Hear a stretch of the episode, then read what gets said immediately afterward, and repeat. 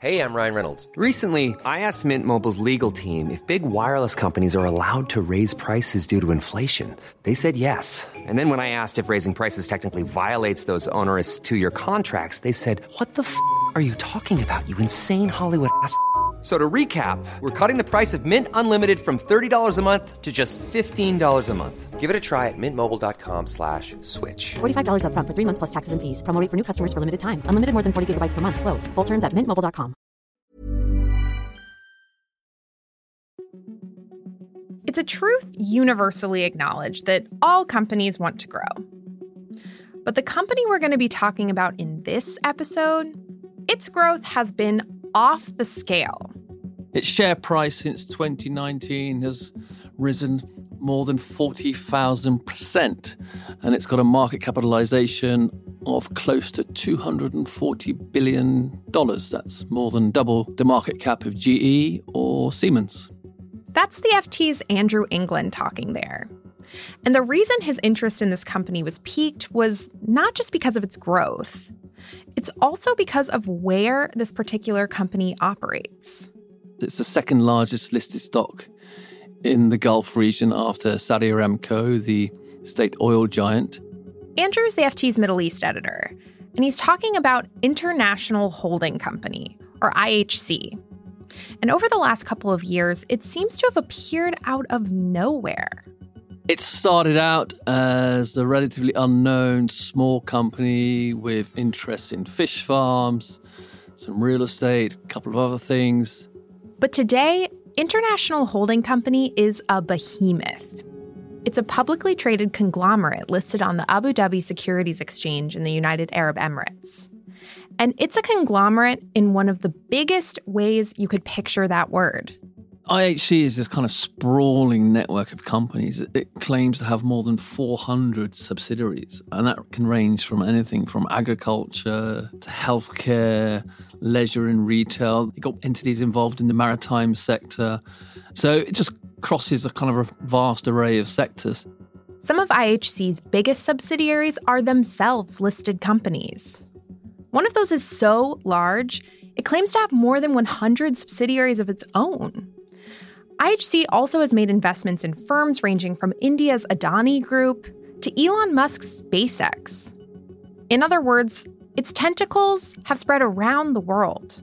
You know, its assets have gone from something like $215 million in 2018 to $54 billion as of September last year. That's an incredible growth. So, how did IHC do it?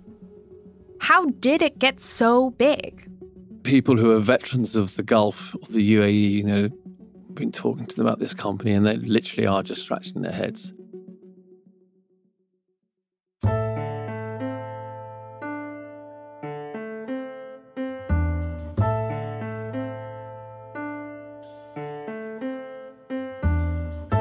I'm Michela Tindera from the Financial Times. Today on Behind the Money, we're going to tag along with one reporter as he's tracked the rise of this mysterious company in the UAE. He's going to tell us what he's found so far and what all of that could mean for other companies around the world.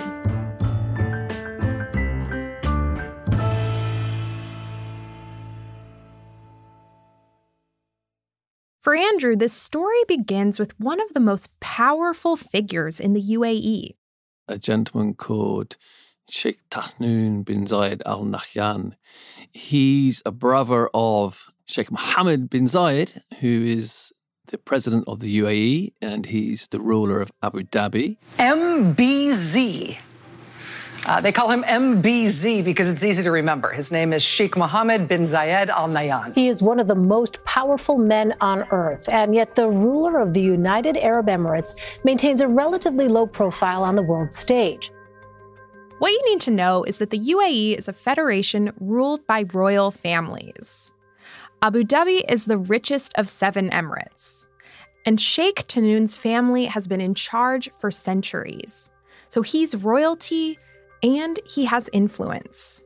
He's in his mid 50s. We know that he's a martial arts expert and he's an avid uh, cyclist as well. He's a very fit guy.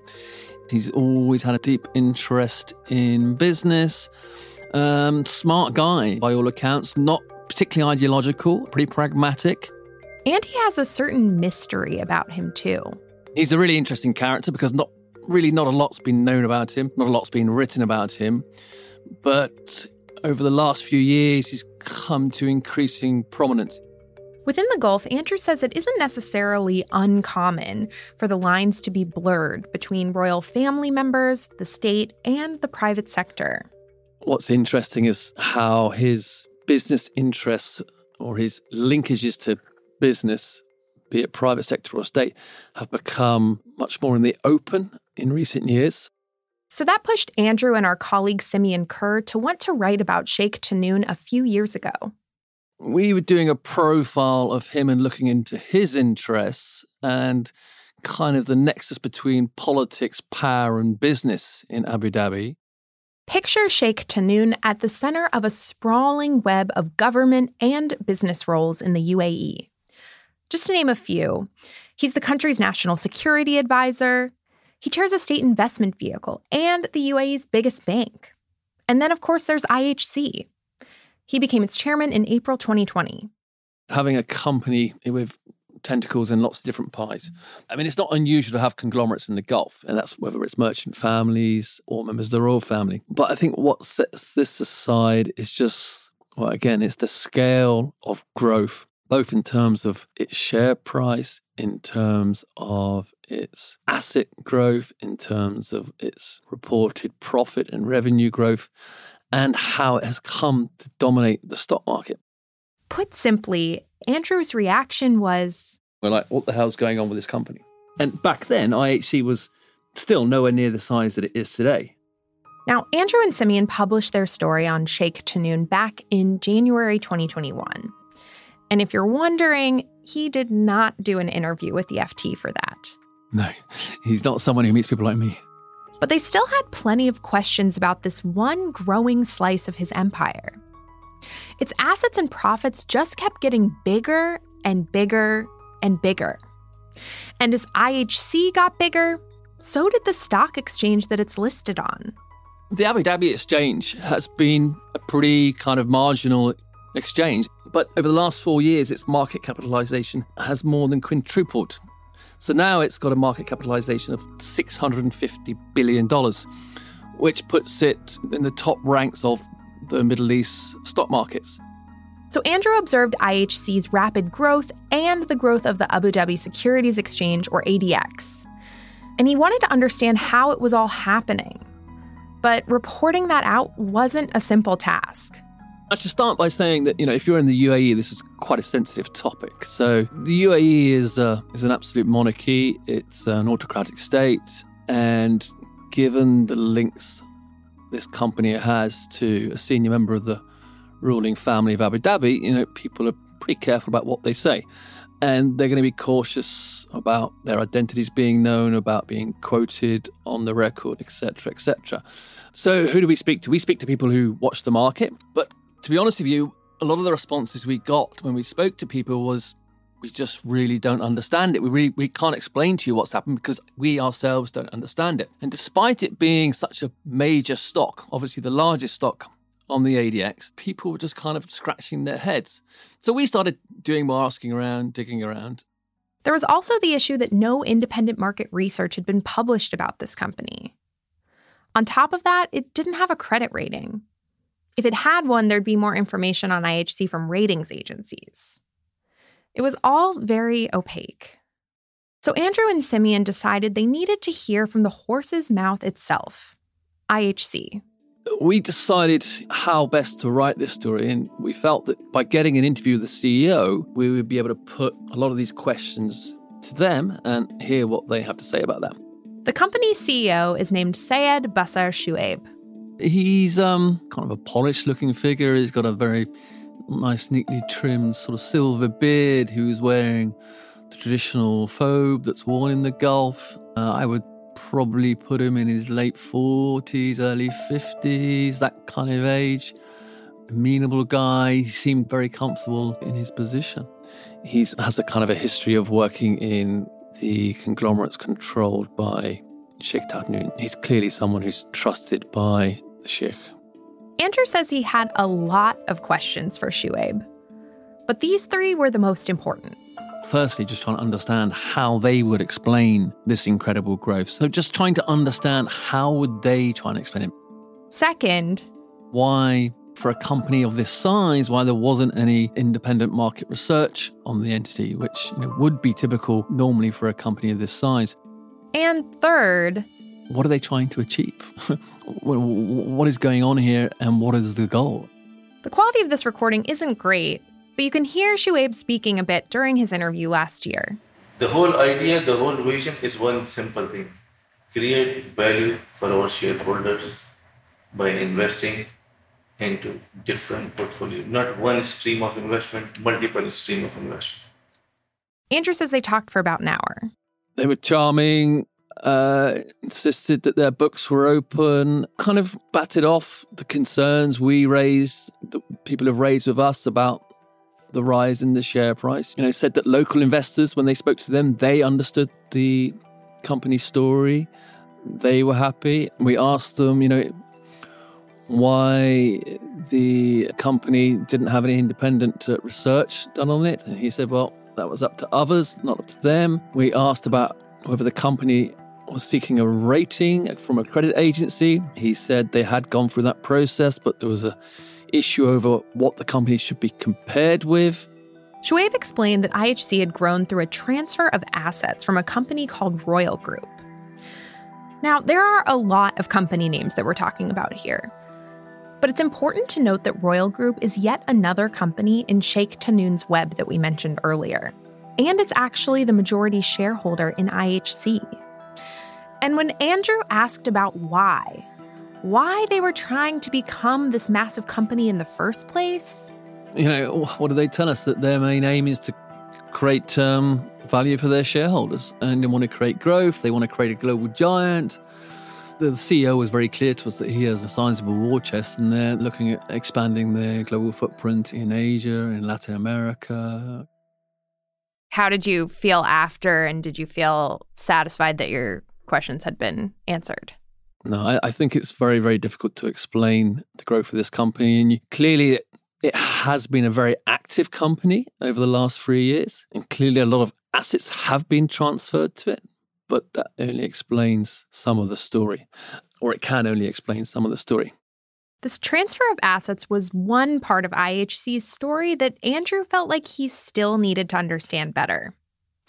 So we followed up with the company to try and get some more clarity on exactly what was transferred and for how much.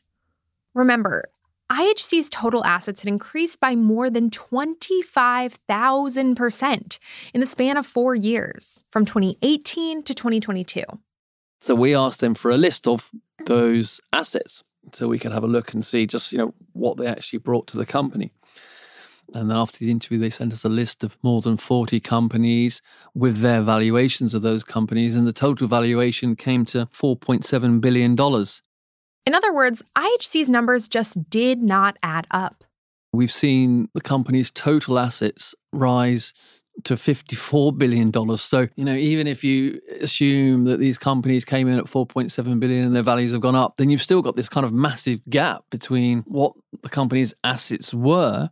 So clearly there's a huge amount to account for. And I just wasn't convinced that those assets on their own sufficiently accounted for them.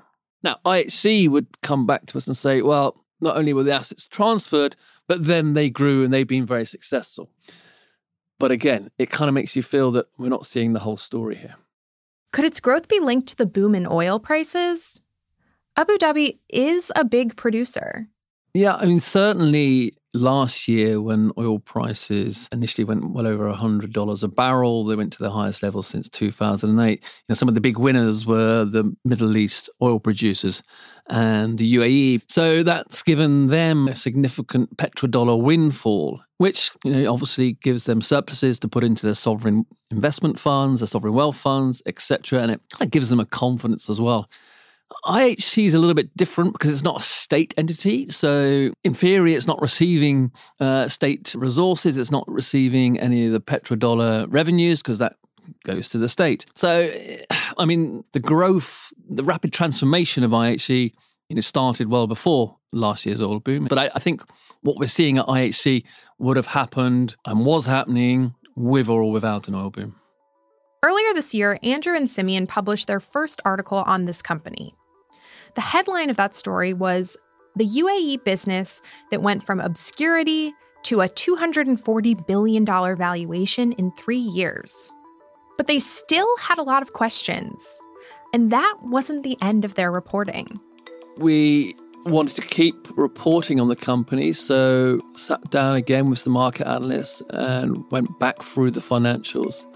And one thing we came across, which was quite interesting, which a couple of people had suggested to us, was that if you looked at the way in which IHC's shares are traded, a lot of the trades are in blocks that are of the same volume and at the same time. Now, that is quite different from how you typically see shares traded in a publicly listed company. So if you think normally a trade in a share is very random, you know, you buy five shares, I buy 100 shares, someone else buys six shares, and so on and so on and so on. Instead of that, if you look at the data on IHC shares, you see that there are very often multiple trades of the same volume at the same time, again and again and again. Andrew compared these patterns to how two other big stocks on the ADX were traded. What we can say is the pattern of the share trade looks abnormal compared to other stocks on that market. Over a three year time frame between 2020 and 2023, he found that two thirds of IHC's transactions were done in this bulk trading style. When he compared that to these two other companies on the ADX over the same period, this pattern was found in less than 10% of trades. And this goes back to what market analysts suspect shows is prearranged orders in the shares. So one party agreeing to buy a set amount of shares from another party. Market analysts also said that it can be hard for investors to buy IHC's stock. Sheikh Tahnoon's Royal Group, which we mentioned earlier, owns nearly two thirds of the company's stock. And beyond that, its 2021 annual report showed that just 18 shareholders owned about 97% of the company's stock. So that doesn't leave much room for investors in the public market to buy and sell.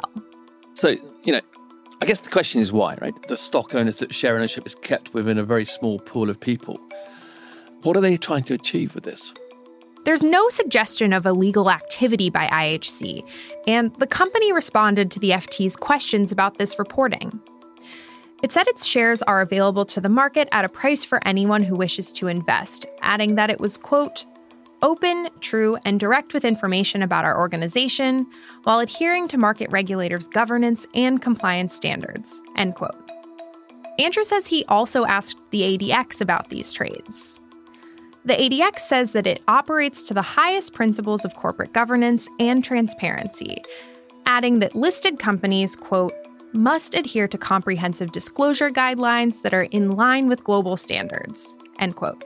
But again, you've got to remember where this is happening. This is not happening in New York. This is not happening in London. This is not happening in Paris. This is happening in a Gulf state, which is an autocracy there isn't the same level of debate, same level of interaction that you would have if it was happening somewhere else, if you like. Andrew published another story about these trades last month, and he says he still has big questions about IHC. But at this point, I wanted him to pause for a minute and tell me what he felt like he'd learned so far after following this company for such a long time. What is following this story so far taught you about Abu Dhabi and what it's like to do business there. What it tells me about Abu Dhabi, it kind of shows that while there's always talk of developing the private sector, there's almost less space for the private sector to operate. If you're running a company in Abu Dhabi, how do you compete with these kind of companies that they have the political backing, the financial backing, and the scale? You know, what's left for you to compete with? And what about elsewhere in the country? It's very different to Dubai. Dubai produces negligible oil. Dubai needed to diversify, needed to develop, it needed to create the brand that it has today to attract mm. tourists, to attract business, to attract finance. Abu Dhabi is just is incredibly wealthy, and they just seem comfortable with this economy where the grey area between the state and the private sector is allowed to exist. And this is the clearest example of it in many ways. And if you look at Sheikh Tahnoon's business empire, which crosses all those lines. I mean, IHC is a private company, right? It's a private listed company, but he's also on ADQ, which is a state investment company. And then he's the chairman of First WW Bank. So, one, it's incredible the reach that this one guy has. And two, it just reinforces the sense that ultimately it is the state and its affiliates which are dominating the economy there. What do you think this story tells us about transparency? Yeah, I think it clearly raises questions about transparency when it's just such a big part of the ADX market. And there are so many people who tell us they don't really understand what it is. I mean, we were told by IHC's CEO that he wants to create a global giant. Okay, fair enough. But what is the ultimate aim of creating such a sprawling network of entities that seem to overlap, seem to be dependent on each other, have all these kind of shared interests through the assets and the way the assets have been moved around. What are they actually trying to create? I mean, saying you want to create a global giant is one thing, but what is driving this? And what is the end goal? And, and that we just really do not know. So there are plenty of unknowns here. And IHC only wants to grow larger.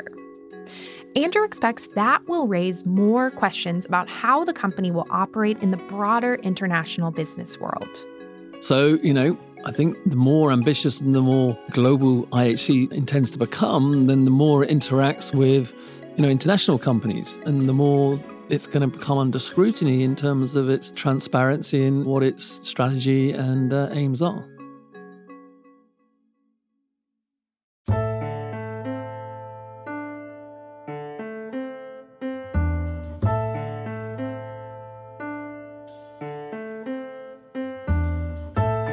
Money is hosted by me, Michela Tindera. Safia Ahmed is our producer. Topher Forhecz and Manuela Saragosa are our executive producers. Sound design and mixing by Sam Giovinco. Special thanks to Simeon Kerr.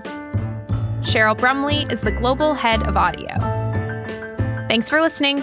See you next week.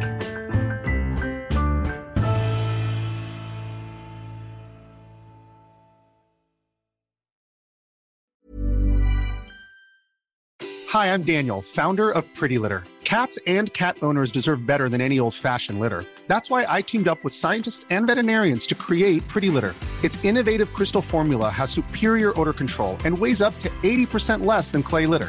Pretty Litter even monitors health by changing colors to help detect early signs of potential illness. It's the world's smartest kitty litter. Go to prettylitter.com and use code ACAST for 20% off your first order and a free cat toy. Terms and conditions apply. See site for details. Hi, this is Janice Torres from Yo Quiero Dinero. If you own or operate a business, whether it's a local operation or a global corporation, partnering with Bank of America could be your smartest move. By teaming with Bank of America, you'll enjoy exclusive digital tools, award winning insights, and business solutions so powerful you'll make every move matter. Position your business to capitalize on opportunity in a moment's notice.